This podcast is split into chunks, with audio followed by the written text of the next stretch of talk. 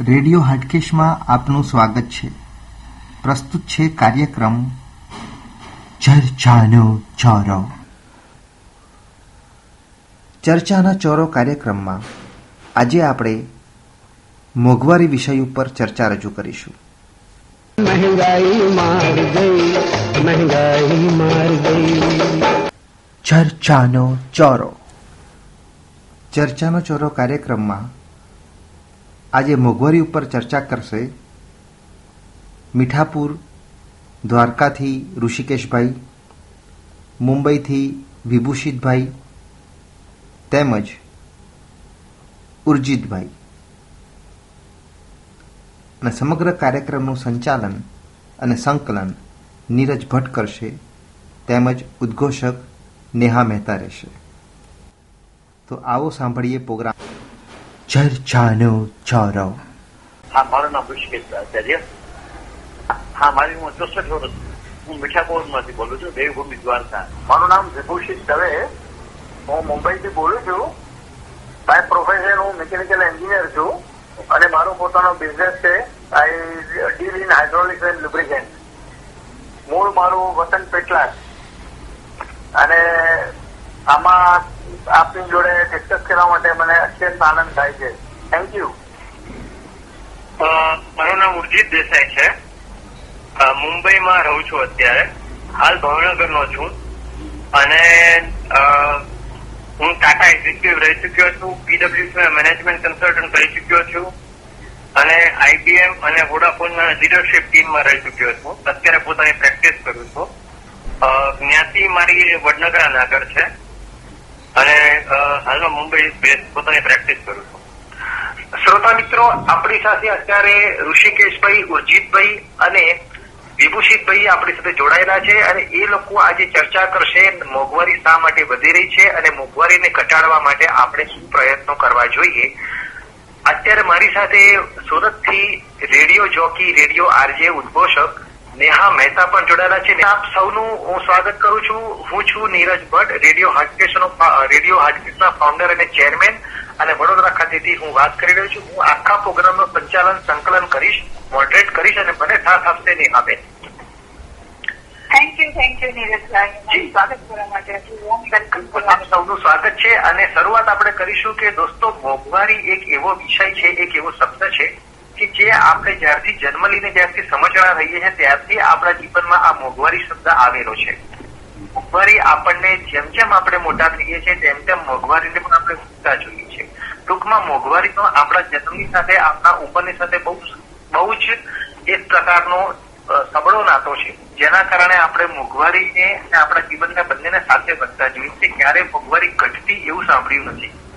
તો આ મોંઘવારી ખરેખર છે શું અને શા માટે આપણને પચવી રહી છે?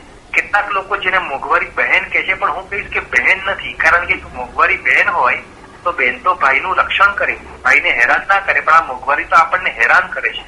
તો એવું તે શું કારણ છે જેથી કરીને મોંઘવારી દર વર્ષે વધી રહી છે, જેમ આપણી ઉંમર તેમ વધી રહી છે. મહેંગાઈ મહેંગાઈ મહેંગાઈ, દુહાઈ હે દુહાઈ હે દુહાઈ હે તું કહા સે આઈ? से आई तुझे क्यों मौत न आई हाय महंगाई महंगाई महंगाई અ, શરૂઆત કરવાનું કહીશ ઋષિકેશભાઈ આપનાથી આપણે શરૂઆત કરીશું આપ અ, જણાવશો કે મોંઘવારીનું થોડું શું છે શા માટે વધી રહી છે મોંઘવારી સર એમાં હાલ થોડી વધતી વધારો હા પછી બીજું શું કે આપણે જો કોઈ પણ બહારથી માલ મગાવીએ છીએ અ, અ, જેમ કે ક્રૂડ ઓઇલ છે, કોઈ અનાજ છે, આપણે આપણી જે દેશમાં જેની ઉત્પાદન ક્ષમતા ઓછી છે જરૂરિયાત વધારે છે, એનો આપણે ભાગથી આપણે કઈ ખરીદી કરીએ છીએ આપણે જે પેમેન્ટ કરવું પડે છે, એ આપણે ડોલરમાં કરવું પડે છે.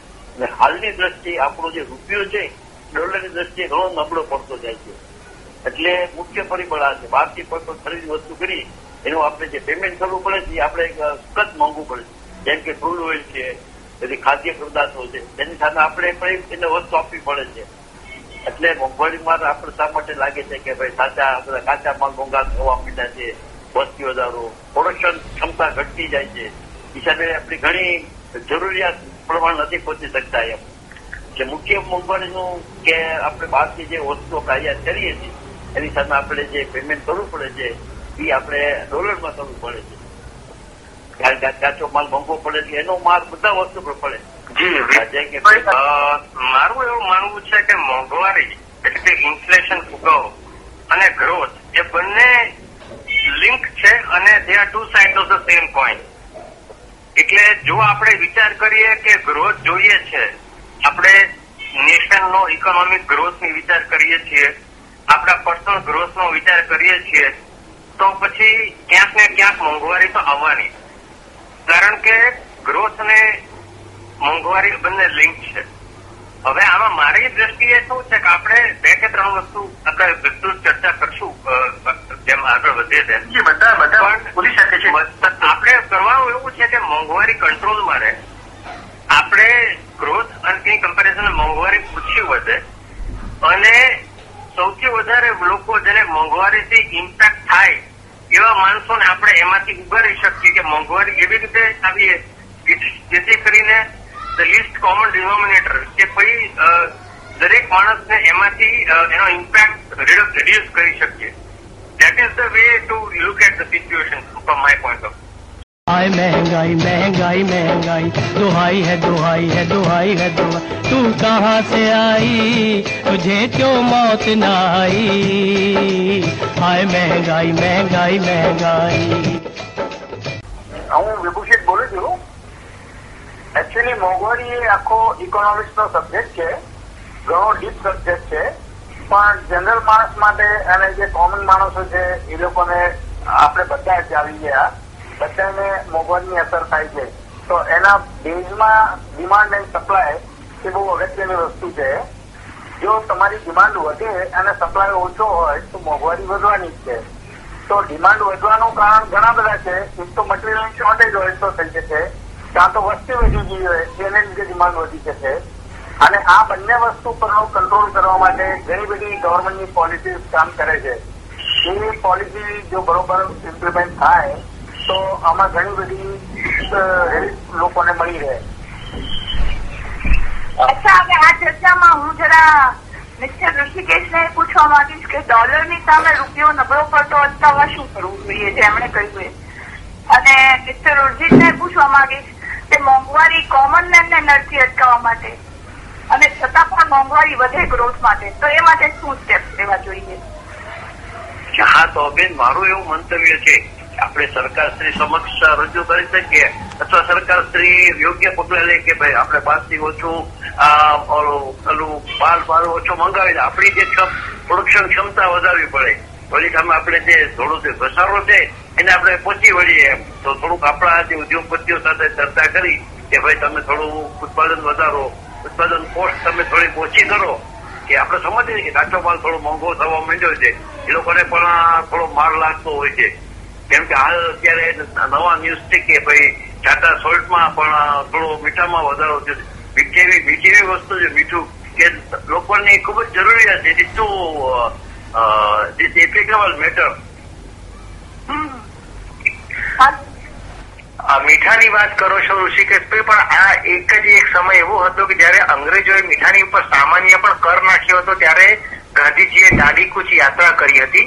એટલે એ તો સામાન્ય ગરીબ માણસ માટેનું એક એક, જેને કહેવાય ને કે કસ્તુરી જેવું છે, એના એના વગર તો એને કોઈને પણ ચાલવાનું નથી.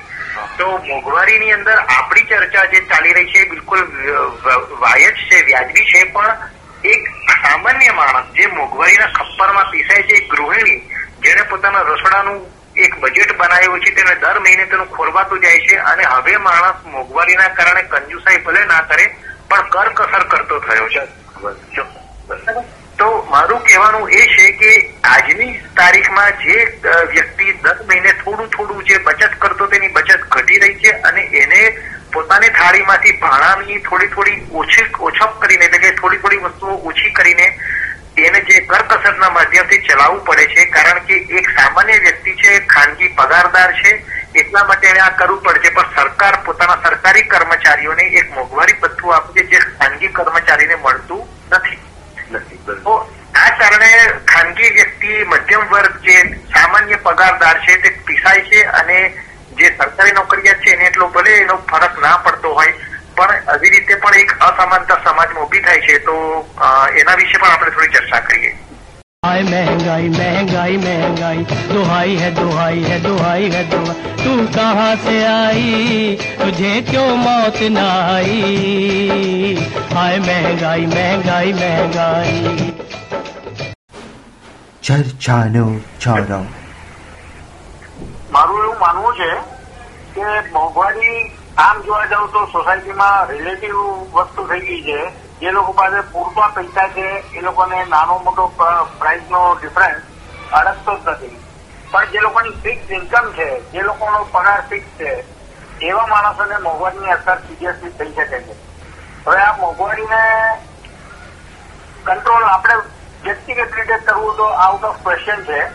એટલે આ ગવર્મેન્ટની પોલિસી ઉપર જ ઘણો બધો આધાર રાખે છે. અને ગવર્મેન્ટ આપણા પર આધાર રાખે છે કે આપણે કેવા માણસોને ઇલેક્ટ કરીને મોકલીએ છીએ. એટલે આપણે પોતે એમાં બી બહુ જરૂરી છે કે કોન્શિયસલી જે માણસોને વોટ આપીને ચૂંટીને મોકલીએ છીએ, એ એવા માણસો જે લોકો સારા હોય અને જે ભ્રષ્ટાચાર ના કરતા હોય, ઘણો બધો ભાગ ભ્રષ્ટાચારને લીધે બી થઈ શકે છે. તો આપણે એને માટે બી જાગૃત રહીને વોટિંગ કરીએ તો ઘણો ફેર પડી શકે એવું હું માનું છું. વિભૂષિતભાઈ, આપની વાત બિલકુલ માનવા લાયક છે, પણ એવું પણ જોવામાં આવ્યું છે કે જયારે ઇલેક્શન આવે ને કોઈ પણ પક્ષ જો એવું છે કે મારા ચૂંટણીમાં જો મને જીતાડવામાં આવશે જે તે પક્ષને, તો અમે મફત વીજળી, મફત રેલ સેવા કે ઘણી બધી વસ્તુઓ મફત અને લોનમાંથી સુધીની પણ વાતો કરતા હોય છે, વચનો આપતા હોય છે, છતાં પણ તેઓ ચૂંટણીમાં હારી જાય છે. ઘણી વાર એવું છે કે no lunch is a free lunch અને બીજું શું છે કે આ પોલિટિક્સની જો આપણે વાત કરવાની હોય તો બીજી વસ્તુ છે. બાકી પોલિટિકલ પાર્ટીઓના દરેકને પોતપોતાના એજન્ડા પ્રમાણે કામ કરે છે. પણ જે કોઈ કેન્ડિડેટ આવે છે એ કેન્ડિડેટ કેવી વ્યક્તિ છે એ વિચારીને આપણે જો વોટ કરીએ, તો સારી વ્યક્તિઓ ચૂંટાય. પછી ભલે ને મફતના પ્રોમિસીસ આપ્યા કરે, પણ એનાથી આપણને જ નુકસાન થાય છે. એટલે આવા કોઈ મફત આપવાની વસ્તુનો પ્રોમિસ આપનારા હોય એવા કેન્ડિડેટનો સૌથી પહેલા રિજેક્ટ કરી દેવા જોઈએ હું એવું માનું છું. I think that is beside the point I think પહેલી વસ્તુ તો એ છે કે આપણે એવા એવા સેક્ટરની વાત કરીએ છીએ જે લગભગ આપણા આ ચર્ચામાં આપણા કંટ્રોલની બહાર છે. એક તો શું છે કે ડોલર અ, નબળો રૂપિયો નબળો પડે છે that is fine crude oil prices increase થઈ છે ગ્લોબલી સપ્લાય ચેઇન ડિસ્ટ્રપ્શન થયું છે એ બધી વાત સાચી છે.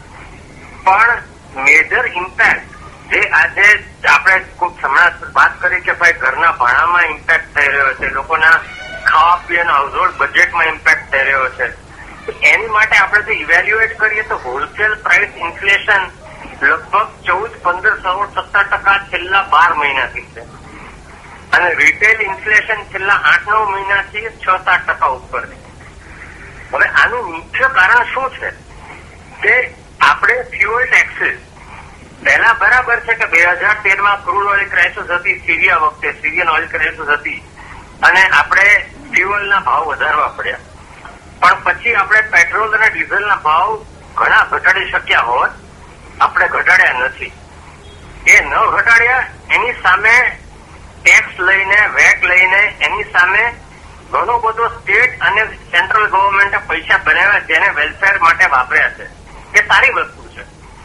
પણ જે કમર્શિયલ વ્હીકલ છે, જેમ કે ટ્રક છે કાર્ગો છે યુનો ગ્રોસરી આઇટમ્સ છે વેજીટેબલ છે, એ મુવમેન્ટમાં જે ટ્રક છે ને, એ લોકોનું ડીઝલ સબસિડાઇઝ કરી નાખવું જોઈએ. એ લોકોને સ્પેશિયલ કાર્ડ આપવા જોઈએ. અને એ લોકોને જો સબસિડાઇઝ ફ્યુઅલ પ્રોવાઈડ કરવામાં આવે ને, તો તમારું જે fourteen point three two six fifteen point six percent wholesale inflation છે કે રિટેલ ઇન્ફ્લેશનમાં સીધું ખાવા પીવાની અને એસેન્શિયલ આઇટમ જેને આપણે basket of goods and services કહીએ છીએ ટુ મેજર રિટેલ ઇન્ફ્લેશન એમાં સીધી અસર પડે. એટલે લોકોનું જે હાઉસહોલ્ડ બજેટની જેને આપણે ચિંતા કરીએ તેમાં સીધી અસર પડે. એટલે આપણે ભલે આપણા માટે કોમન માણસ માટે કે ભાઈ બાઇક ફેરવતા હતા, હવે ગાડી ફેરવે છે. ત્રીસ વર્ષથી આ કન્ટ્રીમાં આપણે કહીએ છીએ fill it shut it forget it Hero હોન્ડાની ad હતી ત્રીસ વર્ષ પહેલા પણ. કે ભાઈ, ગાડી ત્યાંથી ફૂલ કરીને ભૂલી જાઓ. એટલે એ માણસો ગાડીઓ ફેરવે છે મોટી મોટી. એટલે એ લોકોને કદાચ પેટ્રોલના ટેક્સ પરવડવા જોઈએ એમ ગવર્મેન્ટ માનતી હોય, છતાં પણ જે ટ્રાન્સપોર્ટ માટે ડીઝલ વપરાય છે કોમર્શિયલ વ્હીકલ્સમાં એની ઉપર જો ટેક્સીસ કલેક્ટ ન કરે, કે એમાં કેશબેક આપે, કે એમાં આપણે જેમ જેમ આધારમાં બિલિંગ કર્યું છે મોબાઈલમાં, અને લોકોને એલપીજી ની સબસિડી મળે છે, એમ સબસિડી પોતાના બેંક અકાઉન્ટમાં મળે, તો એને કારણે ભાવ ઘણો ઘટી શકે છે અને લોકોનું માસિક બજેટમાં મોટો ઇમ્પેક્ટ આવી શકે છે. એટલે કોમર્શિયલ વ્હીકલ ઉપર ફ્યુઅલ ટેક્સીસ ઘટાડવાથી કે એમાં સબસિડી આપવાથી કેશબેક આપવાથી એક મોટો કોમ્પોનન્ટ છે મોંઘવારીનો જે એડ્રેસ કરી શકાય. જી અ, ઉર્જીજી હાલમાં જે પેટ્રોલ ડીઝલના ભાવ વધ્યા છે એમાં રશિયા યુક્રેન વોર પણ કારક છે એવું સમાચારોમાં આવ્યું છે. એ ના રશિયા અને યુક્રેનની વોર પહેલા પણ આપણા ભાવ વધારે જ હતા. ત્યારે ડોલર આજે, આજથી ત્રીસ વર્ષ પહેલા પાસઠથી અડસઠ ડોલર એક બેરલના હતા. ને ત્યારે વીસ રૂપિયા લીટરનું પેટ્રોલ હતું. આજે આ વધારે વધારે એકસો વીસ ડોલરે પહોંચ્યું છે. અત્યારે સો ડોલર બી ક્રોસ નથી કરી. એટલે કેવું છે કે જયારે બે હજાર તેરમાં નોલેજ ક્રાઇસિસ હતી ને એકસો તેર ડોલર હતા એક બેરલના, ત્યારે બરાબર છે કે ભાવ વધારવાની જરૂર હતી. પણ પછી તો ભાવ ઘણા ઘટ્યા હતા. ઇન્ટરનેશનલ માર્કેટમાં ક્રૂડ ઓઇલના ભાવ ઘણા ઘટ્યા હતા. અને આપણે એ બેનિફિટ કસ્ટમર્સને આપ્યો નથી. કારણ કે લોકો મોટી મોટી ગાડીઓ વસાવે છે અને ખૂબ ફરવા જાય છે, તો એ લોકો આગળથી પૈસા કલેક્ટ કરીને નેશનના પ્રોગ્રેસ માટે પૈસા વાપરીએ એ મોદી ગવર્મેન્ટનો આઈડિયા હતો. તે આઈડિયા સારો હતો. એમાંથી આપણે હેલ્થકેર માટે ચાલુ કર્યું છે. પાંચ લાખની પેલી મા યોજના ચાલુ કરી છે ગુજરાતમાં. નેશનલ લેવલે ચાલુ કરી છે આયુષ્યમાન ભારત યોજના ચાલુ કરી છે. સારી વસ્તુઓ છે. પણ તમે જે ખાવા પીવાની આઈટમ છે જે તમારે ગ્રોસરી આઈટમ છે તમે પાંચસો રૂપિયાની નોટ જાન્યુઆરી બે હજાર બાવીસમાં વાપરતા હતા અને જે તમે આઈટમ લેતા હતા ગ્રોસરીમાંથી અત્યારે એની આઈટમ લેવા જાવ તો સાઠથી સિત્તેર ટકા આઈટમ જ મળે. આ જાતનું ઇન્ફ્લેશન થોડું વધારે કહેવાય. આ મોંઘવારી આ મોંઘવારી નોર્મલ ન કહેવાય. હકીકતમાં એટલા માટે આનો ક્યાંથી ઇમ્પેક્ટ આવે છે? આના ત્રણ કારણ છે. એક ડોલર અપ્રિશિએશન કે રૂપિયો નબળો પડે છે. બીજું supply chain disruption consumption is increasing અને ડિમાન્ડ સપ્લાય ગેપ છે. અને મેજર થિંગ ઇઝ કોમર્શિયલ વ્હીકલનું ફ્યુઅલ જે છે, જે મોંઘું થઈ રહ્યું છે, તમે અમુક સમય સુધી એબ્ઝોર્બ કરી શકો. આજે જે માણસો ઉત્પાદન કરે છે ને મેન્યુફેક્ચરર એ લોકો અમુક વસ્તુ એબ્ઝોર્બ કરી શકે. તમે ધારો કે ડીઝલના ભાવ વધાર્યા તો થોડું થોડું એબ્ઝોર્બ કરી લે લોકો. થોડું પેકેટ આનું બનાવે, થોડું એબ્ઝોર્બ કરી લે આમ કરે.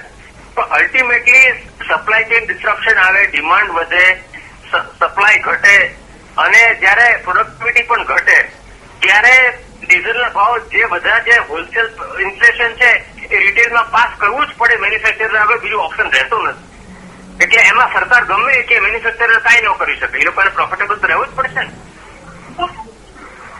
એટલે આ સ્ટેપ કહી શકાય કે કોમન મેનને ન નડે એવી રીતે મોંઘવારી. એટલે એ one of the major factor is કે ભાઈ ફ્યુઅલ હોય ને, ભલે તમે એવરેજ પ્રાઇસ પેટ્રોલ ડીઝલ ન ઘટાડો લોકો માટે, એમાં પણ ક્લાસિફાય કરી શકાય કે જે લોકો બાઇક ચલાવતા હોય, ચાલીસ હજારથી નીચેનું, એ લોકોને ફ્યુઅલમાં સબસિડી આપી શકાય એલપીજી ના સબસિડીની છે ફોર એક્ઝામ્પલ કે પછી જે લોકો ગાડી જે લોકો પાંચ લાખ નીચે ચલાવતા એ લોકોને ફ્યુઅલમાં સબસિડી આપી શકાય. કે પછી જે લોકો કોમર્શિયલ વ્હીકલ માટે કાર્ગો મુવમેન્ટ માટે કે ગ્રોસરી મુવમેન્ટ માટે જે લોકો ટ્રક ચલાવે છે કે કન્ટેનર વ્હીકલ ચલાવે છે એ લોકોને સબસિડી આપી શકાય અલગ અલગ પર્સન્ટેજમાં આવું કરવાથી ગવર્મેન્ટને બહુ મોટું નુકસાન ન જાય, પણ મોંઘવારીમાં મોટી રાહત મળી શકે. हाय महंगाई महंगाई महंगाई दुहाई है दुहाई है दुहाई है दुहाई तू कहाँ से आई तुझे क्यों मौत न आई हाय महंगाई महंगाई महंगाई ચર્ચાનો ચોરો અત્યારની તારીખમાં જે ઇલેક્ટ્રિકલ વ્હીકલો આવ્યા છે એ પણ એનું એક ઓપ્શન જ છે કે બને તેટલું ફ્યુઅલ ઓછું યુઝ થાય ગ્રીન ગ્રીન ઇન્ડિયા રહે અને પ્રદૂષણ પણ ના ફેલાય અને એના માટે સરકાર ઘણી જ પ્રયત્નશીલ છે. એ ડિસ્ટન્સની વાત છે. Electrical vehicles are at least minimum five years in the distance minimum બે હજાર ત્રીસની પહેલા એ વસ્તુ કમર્શિયલ વ્હીકલ લેવલે પોસિબલ નહીં બને. બીજું મારું એવું મંતવ્ય છે કે આપણે ત્યાં દરેક ફેમિલીમાં આજની તારીખમાં જોઈએ તો દેખાદેખીના ખર્ચા પણ ઘણા બધા વધી ગયેલા છે. સાચી વાત છે બિલકુલ. જેને લીધે ફેમિલીની ઇન્કમ લિમિટેડ હોવાથી સ્ટ્રેન વધતું જાય છે. બાજુવાળાએ કોઈ સારી રેસ્ટોરન્ટમાં ગયા તો આપણા છોકરાઓને બી ઈચ્છા થાય એની વાત બરોબર છે પણ જ્યાં સુધી પેરેન્ટ એમને સમજાવીને કંટ્રોલ ના કરે ત્યાં સુધી આ કંટ્રોલમાં આવવાનું નથી. મારી બાજુવાળા છે તો કે ભાઈ આ વખતે આ વેકેશન માટે અહીંયા જઈ ગયા અને પચાસ હજાર રૂપિયાનો ખર્ચો કરીને આવ્યા એ તમારા ફેમિલીને પોસાશે કે નહીં એ વિચારીને આગળ ખર્ચા કરે તો ઘણો બધો ફેર પડી શકે. પણ આપણે એ તો મેં પહેલા જ કહ્યું એ તો મેં પહેલા જ કહ્યું કે ગ્રોથ અને મોંઘવારી બંને બે પાસા છે અને મોંઘવારી જરૂરી છે અને આપણે આપણા હવે આજે મોંઘવારી વધવાની જ છે એ કઈ ઘટવાની નથી. ના મોંઘવારી તો કોમન ફેક્ટર છે. એ તો રહેવાનો એટલે લોકો પોતાના પોતાના બજેટ એ પ્રમાણે બેલેન્સ કરે જ્યાં જ્યાં સુધી બને ત્યાં સુધી. એ તો એક્સપેક્ટેશન રહેવાની જ ગવર્મેન્ટની મેઇન વસ્તુ છે કે ગવર્મેન્ટ જે જે ટેક્સ આપણી પાસેથી ઉઘરાવે છે એ ટેક્સના કેટલા પૈસા ઇન્વેસ્ટમેન્ટમાં જાય છે? દાખલા તરીકે રોડ બનાવો બ્રિજ બનાવો રેલવે બનાવો અને કેટલા પૈસા સબસિડી પાછળ ખર્ચે છે? એનો રેશિયો બી બહુ અગત્યનો બની જાય છે. જો વધારે India is no, still not a developed nation or a, it is a developing nation. It was an emerging market. So, બે હજાર ત્રણ બે હજાર તેર India was a emerging market yes અને બે હજાર ચૌદ પછી India is a developing nation yes એટલે આપણે વેલફેર સ્ટેટ ન બની શકીએ. બસ બિલકુલ સાચી વાત છે. એટલે એટલે આપણી ગવર્મેન્ટની જે એસ્પિરેશન છે ને કે આપણે વેલફેર સ્ટેટ બનીએ એ થોડી વધારે પડતી મહત્વાકાંક્ષી છે મારી દ્રષ્ટિએ. આપણે વેલફેર સ્ટેટ ન બની શકીએ અત્યારે. અને આપણી જે પ્રાયોરિટી છે એ એજ્યુકેશન માટે નથી. અને education is very costly in this country અને એ બધું છે. એટલે આમાં કેવું છે કે આપણે ગવર્મેન્ટ પોતે એવું કરી શકે ફોર એક્ઝામ્પલ આપણે આ કન્ટ્રીમાં આપણે અનએમ્પ્લોયમેન્ટની વાત લોકો કરે છે. Centre for monitoring Indian economy છે, એ અનએમ્પ્લોયમેન્ટના ફિગર દર મહિને બહાર પાડે છે. અને રાધર અનએમ્પ્લોયડ કમ્પેરિઝન આપણે અંડર એમ્પ્લોયડ એટલે પોતાની કેપેસિટી કરતા ઓછું વધતું કામ કરીને ઘણું ઓછું કમાતા હોય, એવા માણસોની તો બહુ મોટી સંખ્યા છે આ કન્ટ્રીમાં પોતાની કેપેસિટી પ્રમાણે ન કમાઈ શકતા હોય, પોતાના કેપેસિટીના દસ ટકા કમાઈને ચલાવતા હોય, એવા કેટલા બધા માણસો છે. એટલે the problem is very very big અને એટલા માટે એવા માણસોને મોંઘવારીમાંથી કેવી રીતે લાવવા એની ઘણી બધી યુ નો મેથડ છે. ફોર એક્ઝામ્પલ આપણે યુનિવર્સલ બેઝિક ઇન્કમ ન આપી શકીએ વેસ્ટર્ન કન્ટ્રીઝની જેમ આપણે, પણ આપણે અનએમ્પ્લોયમેન્ટ ઇન્સ્યોરન્સ પ્રાઇવેટ સેક્ટરમાં પણ નથી. ગવર્મેન્ટની જેમ આયુષ્યમાન ભારત યોજનાની જેમ અનએમ્પ્લોયમેન્ટ ઇન્સ્યોરન્સ કે અંડર એમ્પ્લોયમેન્ટ ઇન્સ્યોરન્સ પણ નથી. કે જ્યારે પંદર પંદર વર્ષ નોકરી કરી હોય ત્રીસ ટકા ના સ્લેબમાં ટેક્સીસ ભર્યા હોય, એવા માણસો ને અનએમ્પ્લોયમેન્ટ ઇન્સ્યોરન્સ આપો. ધારો કે સિનિયર લેવલે કારણ કે હવે એકવાર તમે જીએમ બીપી સીઈઓ બની ગયા, પછી કઈ ચપરાસી તરીકે કોઈ તમને લે નહીં તમે અપ્લાય કરો તો તમે સમજો. એટલે ઇન્ડિયા નીડ્સ ઇન્ડિયા એટલે ઇન્ડિયામાં એવા માણસો ઘણા બધા છે. અહીંયા શું છે? We are young demographic dividend એટલે દરેક ગવર્મેન્ટ ઇન્ડિયામાં જે આવે છે, એ લોકો યંગ માણસોને યંગ માણસોને પ્રમોટ કરો એમ જ કહે છે. ઓલા જે બુઢા થાય છે, એ લોકો શું કરશે? જે લોકોની ઉંમર વધે છે અને જે લોકો માર્કેટમાં રહી નથી શકતા સ્કિલ નવી નવી ડેવલપ કરી શકીને. અનુભવ એ પણ એક સ્કિલ છે. હાર્વર્ડ બિઝનેસ રિવ્યુમાં એક વર્ષ પહેલા આર્ટિકલ આવ્યો હતો કે અનુભવ એ પણ એક સ્કિલ છે. આ વસ્તુ મેં ઓગણીસો પંચાણું માં કીધેલી મારા બોસને પણ કે માણસો સમજતા જ નથી ઇન્ડિયામાં. આપણી ગવર્મેન્ટ પણ સમજતી નથી કે અનુભવ પણ એક સ્કિલ કહેવાય. સ્કિલ ઇન્ડિયા પ્રોગ્રામ હા? સાચી વાત છે. એક્સપિરિયન્સ ઇઝ ઓલ્સો હા. એક્સપિરિયન્સ એક સ્કિલ છે એ આપણી ગવર્મેન્ટ સમજતી નથી અને મીડિયા પર ઇન્ડિયન સમજતા નથી. હોટ સ્કિલ અને skill India programme startup India પ્રોગ્રામમાં સૌ આત્મનિર્ભર સેલ્ફ એમ્પ્લોયડ બનવાની વાત છે. એમાં ખરેખર શોષણ સિવાય બીજું કાંઈ નથી. અને એમાં પણ મોટું કરપ્શન ચાલે છે. આ વસ્તુ બહાર નથી આવતી કારણ કે આપણે છે ને વીઆર આપણે ગ્લેમર મનીને આપીએ છીએ. કેટલા યુનિકોર્ન કેટલી બિલિયન ડોલરની કંપની બની, એ મીડિયા વાળાને ચગાવવામાં રસ છે. It was sponsored by the government હું તમને કહું ગવર્મેન્ટ છે આરબીઆઈ છે બેંક બેન્કિંગ છે ઇન્ડસ્ટ્રી છે આ બધા ભેગા થઈને કહે છે કે મ્યુચ્યુઅલ ફંડ થઈ છે. એટલે ગામના પૈસે ઇન્ડસ્ટ્રી ધંધો કરે ને ગવર્મેન્ટ ને ઇન્ડસ્ટ્રી વાળા મજા કરે. આ મોડલ ગમી ગયું છે બધા કારણ કે એકસો ત્રીસ કરોડ માણસો છે. મિડલ એજ માટે આવી કોઈ સ્કીમ ડિક્લેર કરવી જોઈએ એવું તમે માનો છો મોંઘવારી ઓછી કરવા માટે? મોંઘવારી મોંઘવારી ઓછી કરવા માટે આપણે જેમ ડીયર અલાવન્સ હોય ને ગવર્મેન્ટ જોબમાં જે મોંઘવારી ભથ્થું જેને ગુજરાતીમાં કહીએ આપણે. એમ સિમિલરલી તમારે એફડીમાં પણ એજ ગ્રુપ પ્રમાણે તમે તમે ધારો કે ત્રીસ ટકા ઉપર ઇન્કમ ટેક્સ રિટર્ન ફાઇલ કર્યું પંદર વર્ષ માટે, કે તમે વીસ ટકા વીસ વર્ષ એમ્પ્લોયમેન્ટ લીધું ઇન્ડસ્ટ્રીમાં કે તમે દસ વર્ષ તમે top ten percent of the કન્ટ્રીમાં રહ્યા, એવા અમુક પેરામીટર્સ હોય પાંચ, દસ, પંદર તો તમને ઇન્કમ ટેક્સ રિટર્ન ધારો કે ટેન લેખ અપ ટુ એટ લેખ તમને ઇન્કમ ટેક્સ ન લાગે, કે પછી તમને ધારો કે તમે સિનિયર સિટીઝન બનો, તો તમને મોંઘવારી લિંક તમારું ડીએ છે એ રીતે તમારું રેટ ઓફ ઇન્ટરેસ્ટ છે એફડી ના ફિક્સ ડિપોઝિટ ફિક્સ ડિપોઝિટ ના ધારો કે છ ટકા હોય તમારે, અને સિનિયર સિટીઝન સાડા છ ટકા હોય, તો ગવર્મેન્ટ કેન સબસિડાઇઝ કે ભાઈ સિક્સટી પ્લસ કે ફિફ્ટી ફાઈવ પ્લસ હોય તમે વીસ વર્ષ ઇન્ડિયાને સર્વ કર્યું હોય કે પંદર વર્ષ તમે નેશનને સર્વ કર્યું હોય થર્ટી પર્સન્ટ પ્લસ બ્રેકેટમાં, તો તમને બીએ જેટલું વધે ગવર્મેન્ટનું એટલું તમારું સિક્સ પર્સન્ટની અબાવ તમારું સિક્સ પોઈન્ટ ફાઈવ પર્સન્ટની અબાવ એટલું તમારું ઇન્ટરેસ્ટ તમને પ્રપોર્શનલી તમને પર્સન્ટેજ જેટલા વધારે મળે. આવી જાતનું એક મિકેનિઝમ એવા કર્યું છે which is going to be finance by the growth એટલે ઇન્ફ્રાસ્ટ્રક્ચર જે છે રોડ સ્પોર્ટ્સ એવિએશન આ બધું જે ઇન્ફ્રાસ્ટ્રક્ચર ફાઇનાન્સ કરવા માટે પબ્લિક પ્રાઇવેટ પાર્ટનરશિપ કરી પાંચ સાત વર્ષ ચલાવી પછી એને પ્રાઇવેટાઇઝ કરી દેવાનું આ એક ટ્રિલિયન ડોલરનું મોડલ બનાવે. એટલે ગવર્મેન્ટ આવી રીતે શું છે કે ગ્રોથ અને ઇન્ફ્લેશન મોંઘવારી બંને કંટ્રોલ કરી શકે. એટલે મોંઘવારી આવશે, પણ એમાંથી મેક્સિમમ માણસોને એમાંથી ઉગારી લેવાની વાત છે. હા, એ સાચી વાત છે. એક સારું સ્ટેપ કહી શકાય. રેડિયો હાટકેશમાં ચર્ચાના ચોરો કાર્યક્રમમાં મોંઘવારી વિષય ઉપરની આ ચર્ચા ચાલતી જ રહેશે પણ એ પહેલા આપણે સાંભળીએ થોડોક વિરામ લઈને એક મજાનું ગીત एक हमें आंख की लड़ाई मार गई दूसरी यार की जुदाई मार गई तीसरी हमेशा की तन्हाई मार गई चौथी है खुदा की, खुदाई मार गई।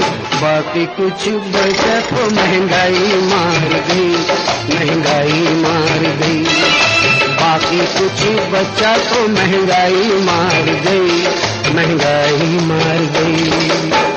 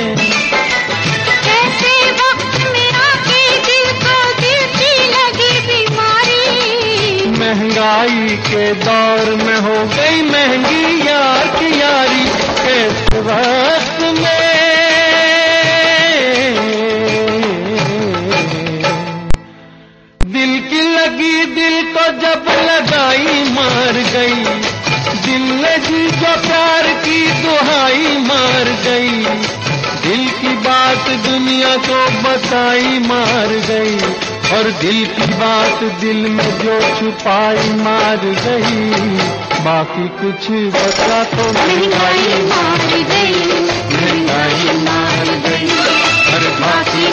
बचा तो महँगाई मार गई महँगाई मार गई ओ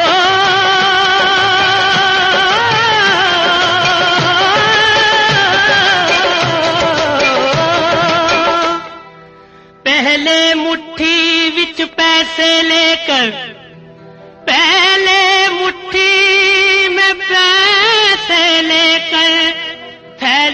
भर शक्कर लाते थे। अब थैले में पैसे जाते हैं। मुट्ठी में शक्कर आती है।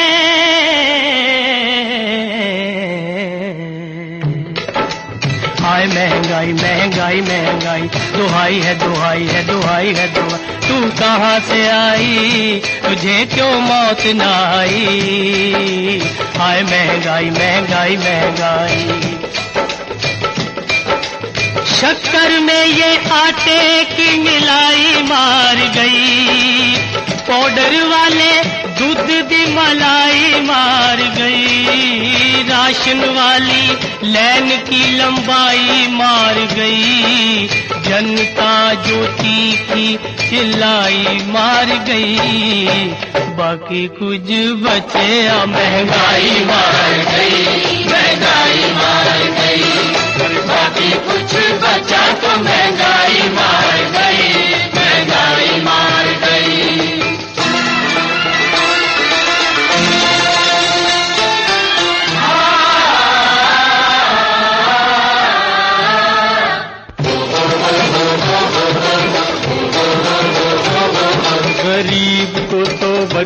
की पढ़ाई मार गई। पढ़ाई मार गई। बेटी की शादी और सगाई मार गई। सगाई मार गई। किसी को तो रोटी की कमाई मार गई। कपड़े की किसी को सिलाई मार गई। किसी को तो रोटी की कमाई मार गई। कपड़े की किसी को सलाई मार गई हो किसी को मकान की बनवाई मार गई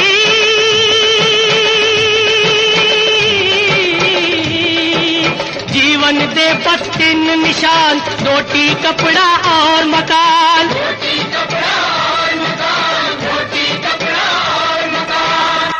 ગીતના વિરામ બાદ રેડિયો હાટકેશમાં આયોજિત કાર્યક્રમ ચર્ચાના ચરોમાં આપ સૌ શ્રોતા મિત્રોનું ફરીથી સ્વાગત છે અને આજે આપણો વિષય છે મોંઘવારી અને એની ઉપર આપણે કરી રહ્યા છીએ ચર્ચા. શ્રોતા મિત્રો, મોંઘવારી એ ક્યારેય પણ દૂર થવાની નથી. એની સાથે જ રહીને આપણે જીવન જીવવાનું છે અને એ જીવન કેવી રીતે જીવવું અને મોંઘવારીને કેવી રીતે દૂર કરવી એના વિશે રેડિયો હાટકેશના સાથે જોડાયેલા તજજ્ઞો આપને કેટલીક ખાસ રસપ્રદ માહિતી આપી રહ્યા છે. તો સાંભળો રેડિયો હાટકેશનો આયોજિત પ્રોગ્રામ. ચર્ચાનો ચોરો જી આપણી સાથે ઉર્જિતભાઈ સાથે એક વિભૂષિતભાઈ પણ છે એ પણ કશું કહેશો આ વિષય ઉપર? ઋષિકેશભાઈ?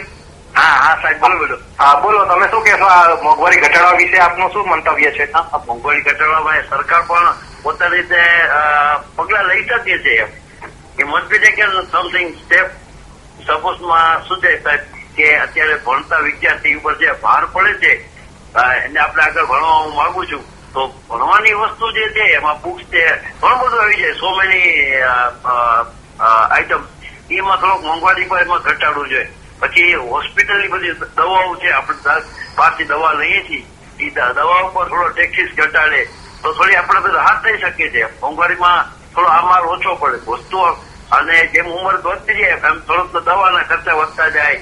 છોકરા મોટા થાય તો ભણવાનો આપણો જે ખર્ચો છે, એમાં આપણે બને એટલું અગ્રેસરતા રહીએ છીએ મોંઘવારી ઘટાડા વિશેના આપના થોડા મંતવ્યો જણાવો.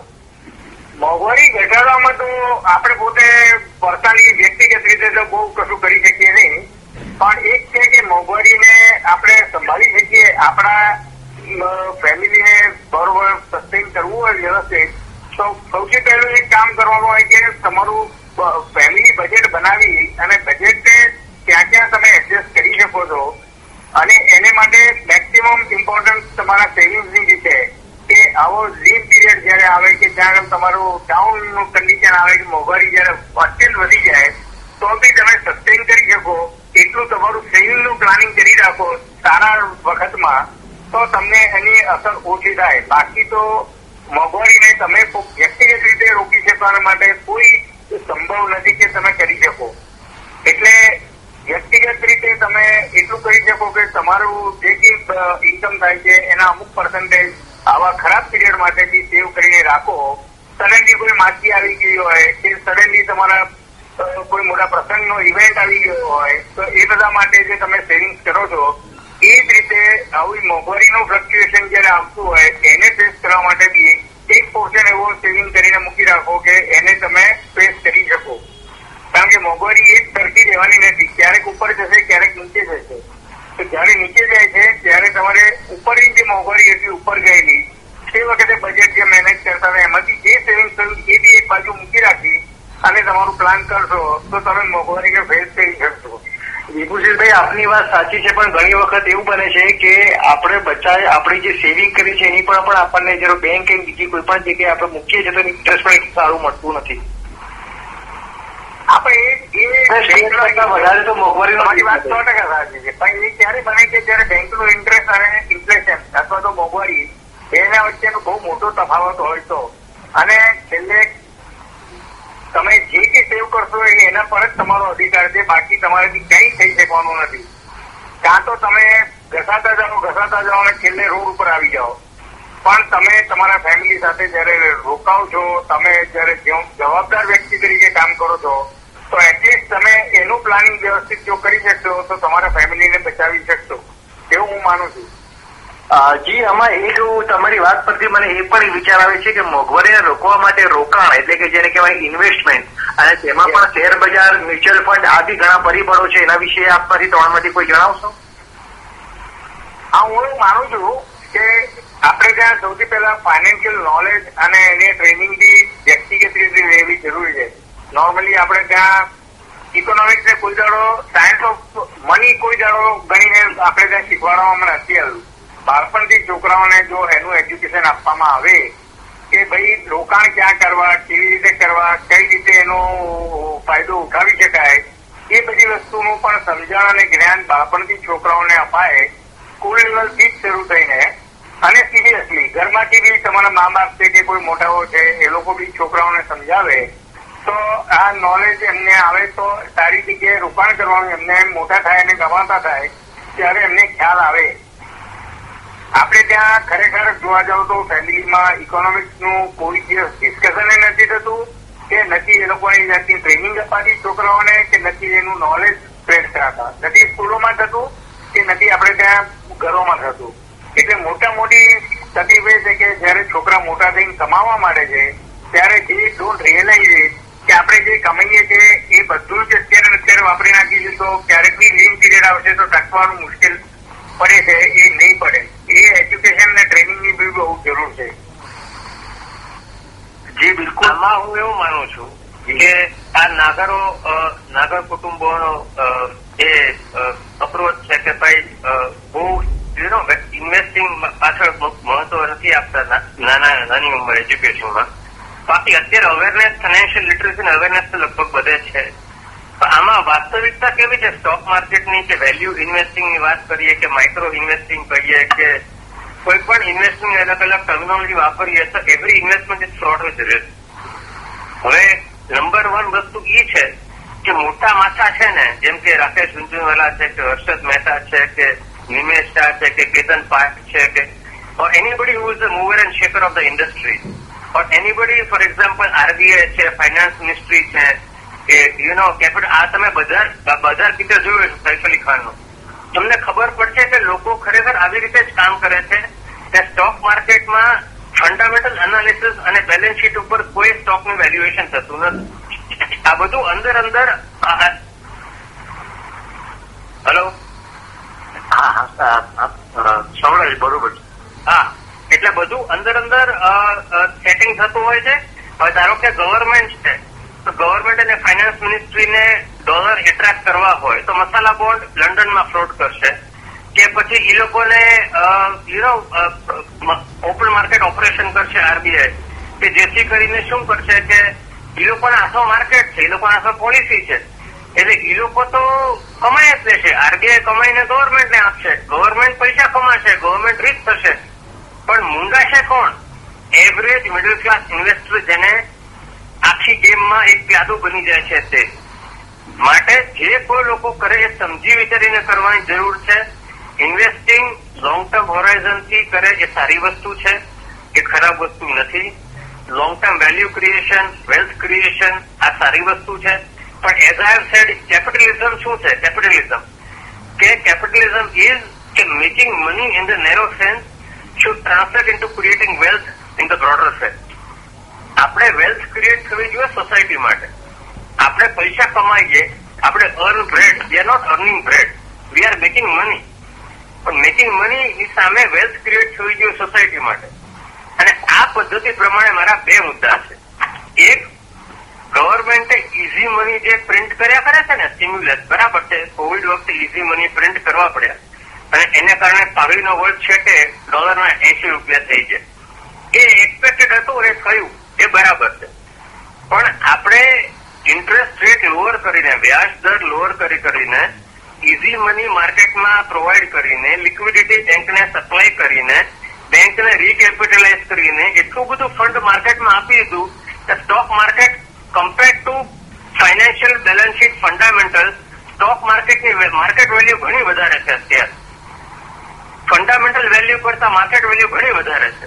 આ એક પરપોટો છે, સમજો. આ એક પરપોટો છે જે બહારના માણસો ફંડ કર્યા કરે છે, કારણ કે અહીંનું ચાલ્યા કરે છે પરપોટો. આરબીઆઈ અને ગવર્મેન્ટ સ્પોન્સર્ડ છે એટલે.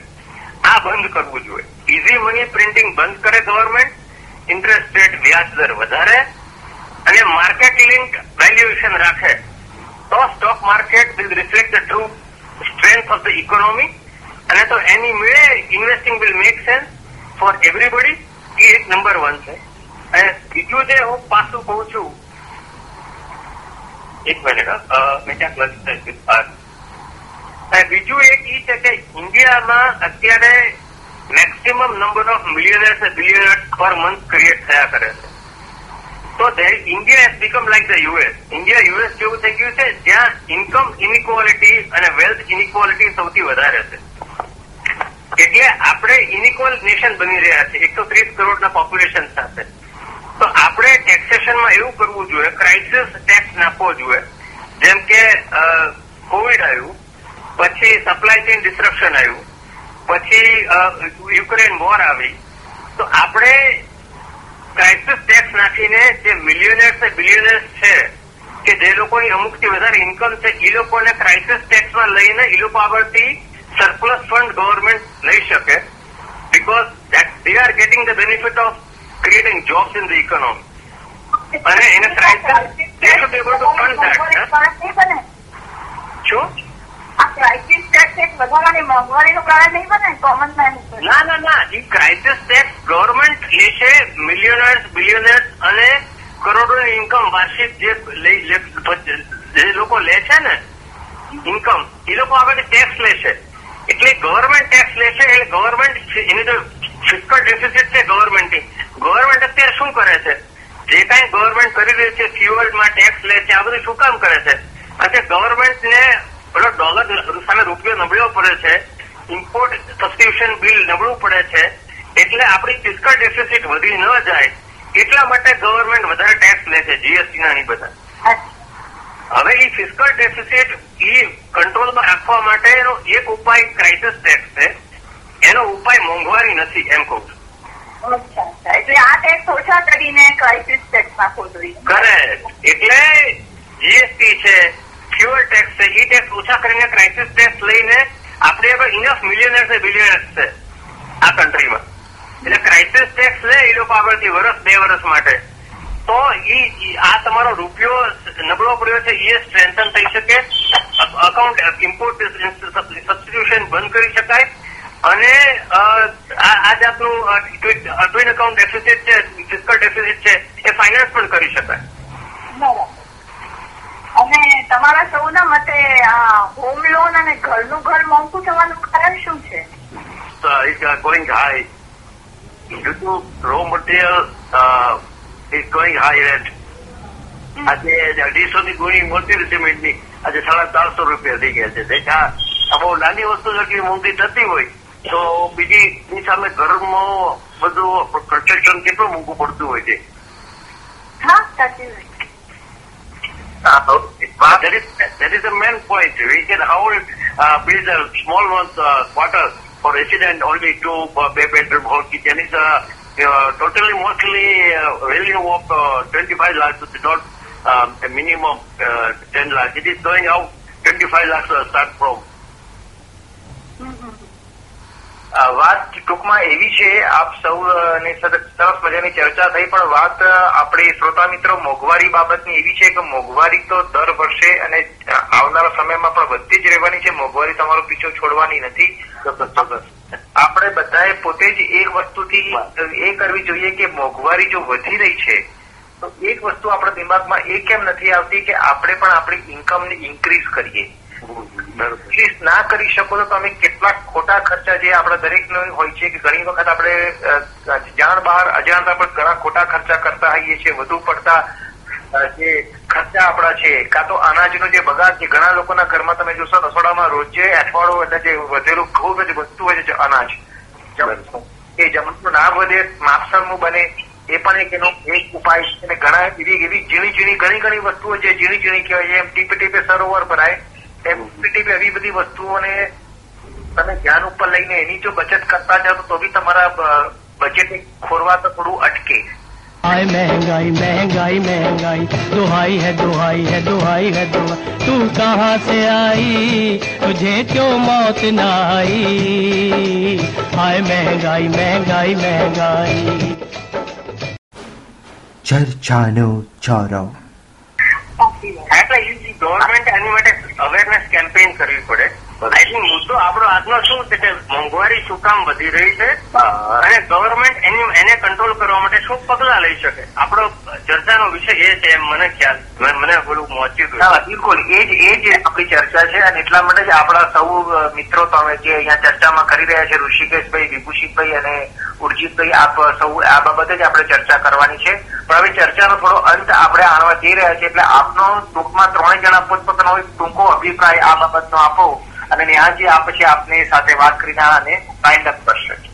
સર, એક તો હું એમ એમ જ કહું છું કે આપણી જ્ઞાતિ છે નાગર જાતિ એટલે ઇકોનોમી કાસ્ટ કે ખોટો ખર્ચો નથી જ કરતા. વી કેન અધર કાસ્ટ એવી total economic field in this ખોટો ખર્ચો આપણે કરતા નથી, ખોટા કોઈ એવા કરતા નથી.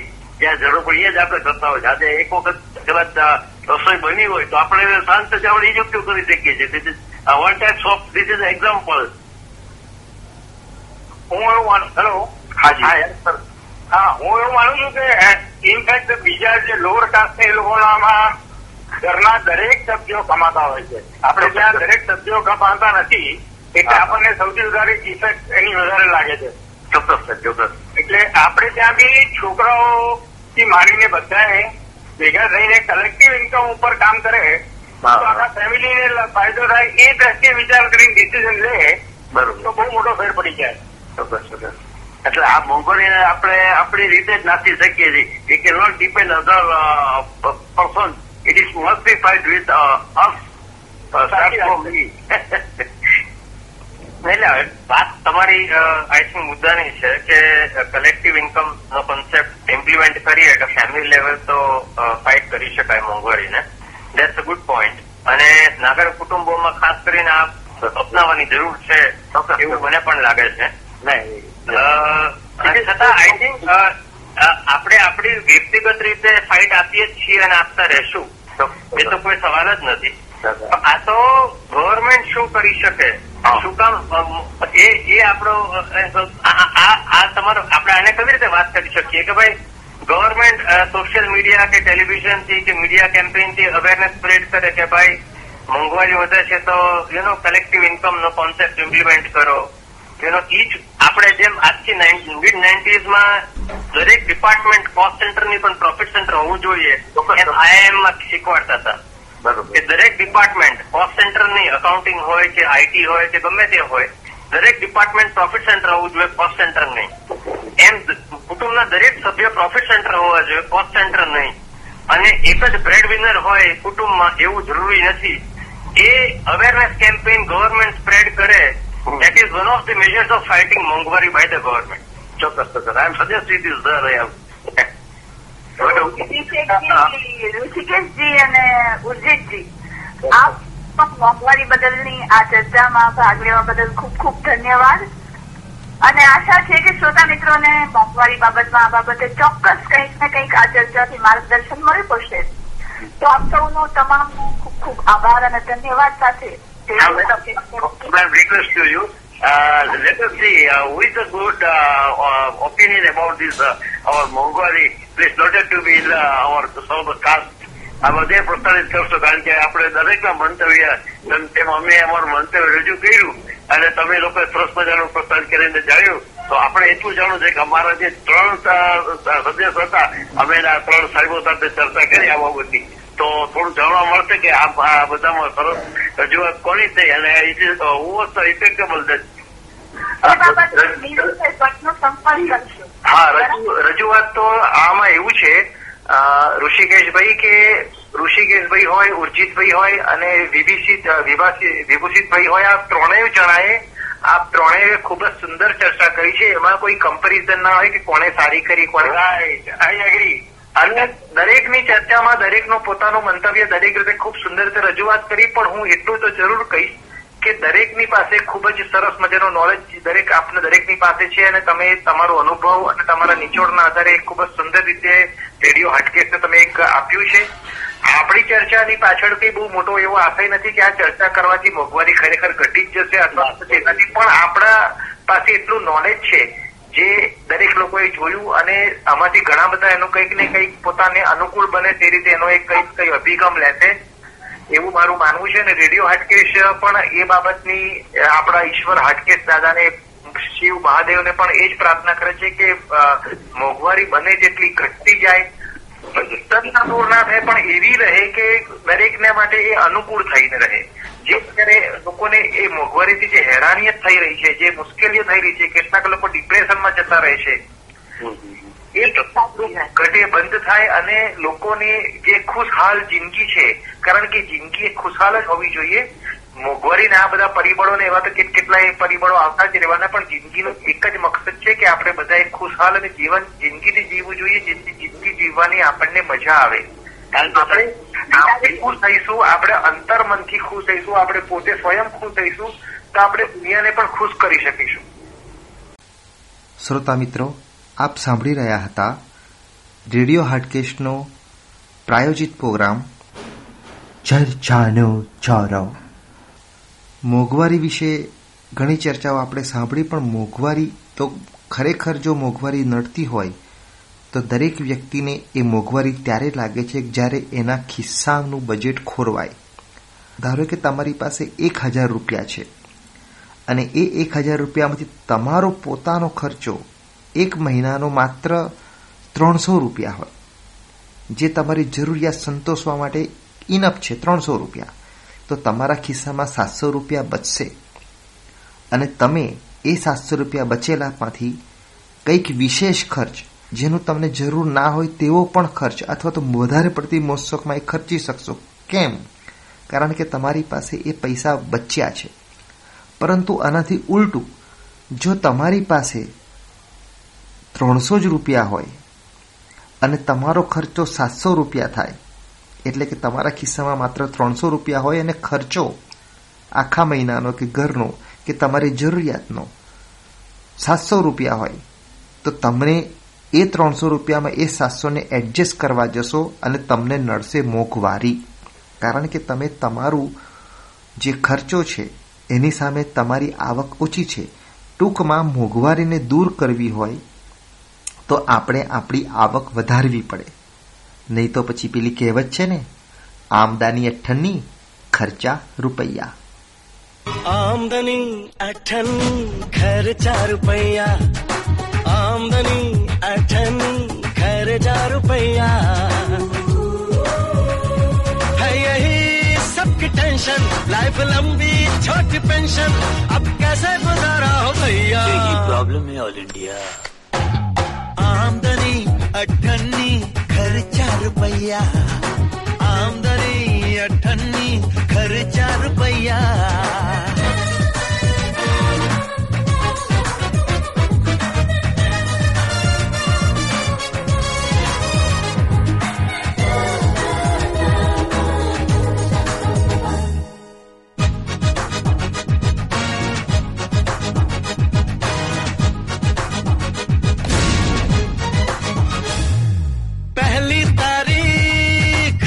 आती है तो बिरयानी पक जाती है। ग्यारह तारीख जब आती है, आचार की नौबत आ जाती है। महँगाई ने सबको मारा, बैंड बजी खुशियों की, लेनदार की लाइन लगे हैं मार बनियों की हाय मार पड़े बनियों की।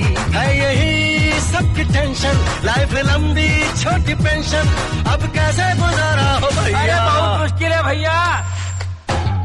आमदनी अठन्नी खर्चा रुपया। आमदनी अठन्नी खर्चा रुपया।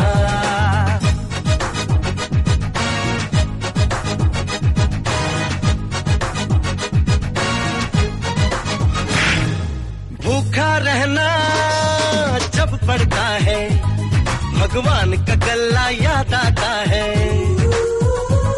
तोड़े जो गल्ला चिल्लर मिलती है, चाय भी जिसमें नहीं बनती है।